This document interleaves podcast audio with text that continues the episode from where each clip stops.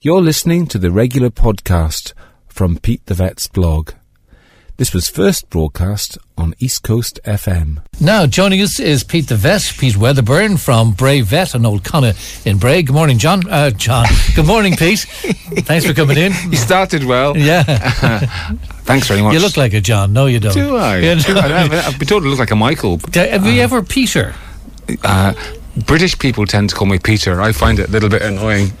Really? You like to be Pete? Because Pete is jolly, you know. So. I think what happened was I was Peter until I was 16, and then the hormones kicked in, and I became Pete. And I've been Pete it petered out at that time, did it? The And Pete in. Petered out, and Pete, Pete is in. Exactly. Very good. Well, anyway, thanks for, for coming into us uh, today. And I, I just noticed myself that uh, ISPCA uh, launched uh, the annual Spay Aware public awareness campaign. That's right. Um, it happens every year. It used to be called Spay Week, um, and then it was changed to Spay Aware because it was realised that it's actually a, a year-long thing that people need to think about is spaying their pets, spaying neutering their pets. But still, every year at the beginning of June, we talk about this because it's an ongoing issue. Um, and basically, there are two reasons why pets should be spayed and neutered. And the one that probably motivates most people is the health and behaviour benefits for their pets. But the other one, of course, that motivates the ISPCA and motivates the, um, the veterinary organisations is to control the population of unwanted dogs.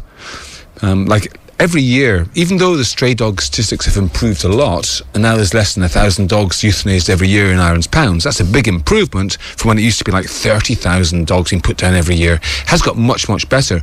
But still, every year there are 11,000 dogs going into the pounds, 11,000.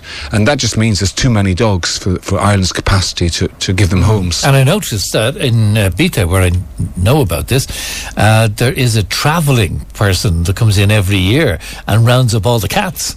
Mm, yeah, well, if, if you've got a feral cat population, then that's the only way to control things because. If, if feral cats are allowed just to do their own thing, well, the females are going to produce, I don't know, 10 kittens a year, and those 10 kittens are going to produce, I don't know, 10 kittens a year, and you can see that it goes up and up and up and up, and you're going to have a, a, hundreds of feral cats if, if you don't do something. So that is a good tactic for, for those kind of situations. But for most people, we're talking, in this campaign, it's mostly talking about people with their own pets, and people should just basically do the responsible thing, which is get their pets spayed and neutered when they're young, and that Okay. prevents unwanted puppies and kittens. It's People really have, simple. um, you know, pedigree dogs maybe, and uh, Hmm. they they want to, you know, get their money back basically. So well, what oh, about all that? listen, there, there is there is you, you could have a situation where everybody got their pets spayed and neutered and within two years there'd be no puppies and kittens left and, and, and we then have to say hey guys you're going to have to stop spaying and neutering but that hasn't happened yet so obviously there are times when people do want to, to, to breed but we're talking about aiming at just planned pregnancies and stopping unplanned pregnancies. That's the point. Um, every every year there are hundreds of unplanned pregnancies. People end up with um, six or eight or ten puppies, and they don't know what to do with them, and so they farm them out to friends and contacts. And some of those people who take them on aren't really able for them, and so there's a lot of dogs go to dog pounds when they're about a year old because it's become obvious to people. Yeah, we like the little cute puppy, but this is a pretty unmanageable year old dog that's causing us problems and getting expensive, so we need to get rid of it so it goes to the dog pound. So it would be far, far better if that puppy had never become available to those people, so they'd never have been tempted to take it, and so then it wouldn't end up in the dog pound. Okay. What about people who say um, give them one season?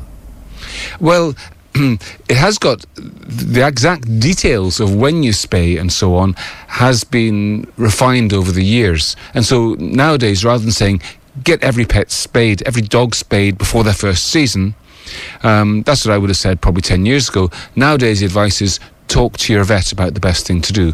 Because for most animals, it does suit them best to be spayed when they're young. That means male and female cats around four months of age, and it means most female dogs around six months of age before their first season, and it means male dogs, most of them, again about six months of age. But there are some specific situations where there are more benefits from waiting a bit longer. So, for example, if you've got a giant breed of dog, like a really big animal, what they're saying now is that if you spay them when they're too young or neuter them when they're too young, you can end up influencing the way that the, the, joints and ligaments form and slightly increasing the risk of getting some joint and ligament problems later in life. So for those huge breeds, what you're meant to do is wait till they're skeletally mature, which means about a year and a half old before spaying or neutering them.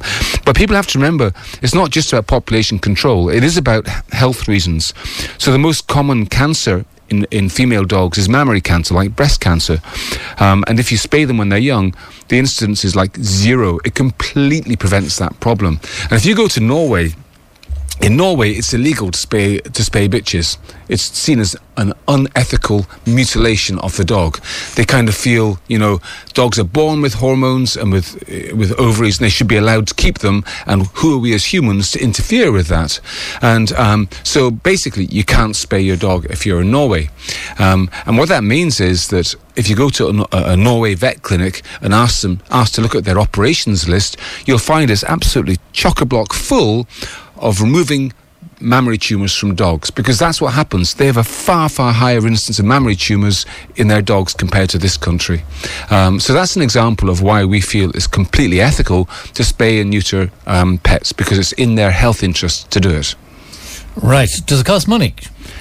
Well, that's an awkward aspect, isn't it? Of course, it costs money. It's a big operation. Now, if you were spaying a human, it's going to cost you five or six grand. It's a, you know, that's the measure of what the surgery is. It's delicate, intricate surgery. So um, obviously, it's, it's different with vets. We don't charge the same fees as human surgeons, nor human anaesthetists. Um, you know, veterinary comparatively is done on a bit of a shoestring compared to, to those uh, that level of of of of of, uh, of, work. But still, what it means is that if you've got a the cost will be um, in hundreds of euro, um, maybe less than a hundred for a, for a, for a cat, but in hundreds for, for, for dogs. And the how many hundreds depends on whether it's a big dog or a small dog, a male or a female, and depends where you live. But somewhere between 100 and 300 euros is probably typical for, for most of these types yeah, of operations. Still, f- for people who have a dog for companionship and mm. whatever, you know, it can be a, a, huge outlay, you know? Yes, I understand that.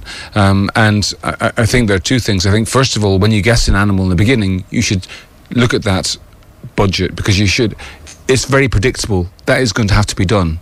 So, you know, you should plan that at the start. And indeed, it could be a reason to choose a rescue animal rather than a pedigree animal because um, rescue animals are nearly always spayed or neutered before you get them. The charity does that for you. And they do it at preferential rates for vets who, who, who are happy to help out these charities.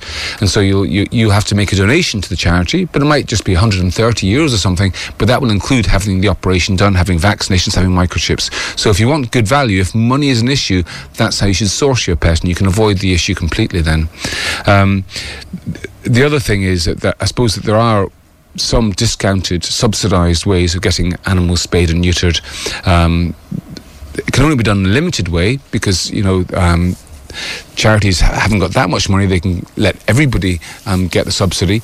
But if you ask your local vet, is there any way that I can be helped with the cost of this operation? They should be able to direct you towards whatever schemes there are in your area. Okay, very good. Uh, Pete Wedderburn, it's an awareness, so it's not just a week, but it's just to put in people's mind yes. about uh, spaying. The importance of spaying and neutering dogs and cats. And you can go to spayaware.ie if you want to learn more about it. Very good. Okay, Pete Wedderburn, our vet from uh, Bray Vet uh, on the Old Connaught Road there in Bray. And um, Pete has a website which is petethevet.com. Not Peter, petethevet.com.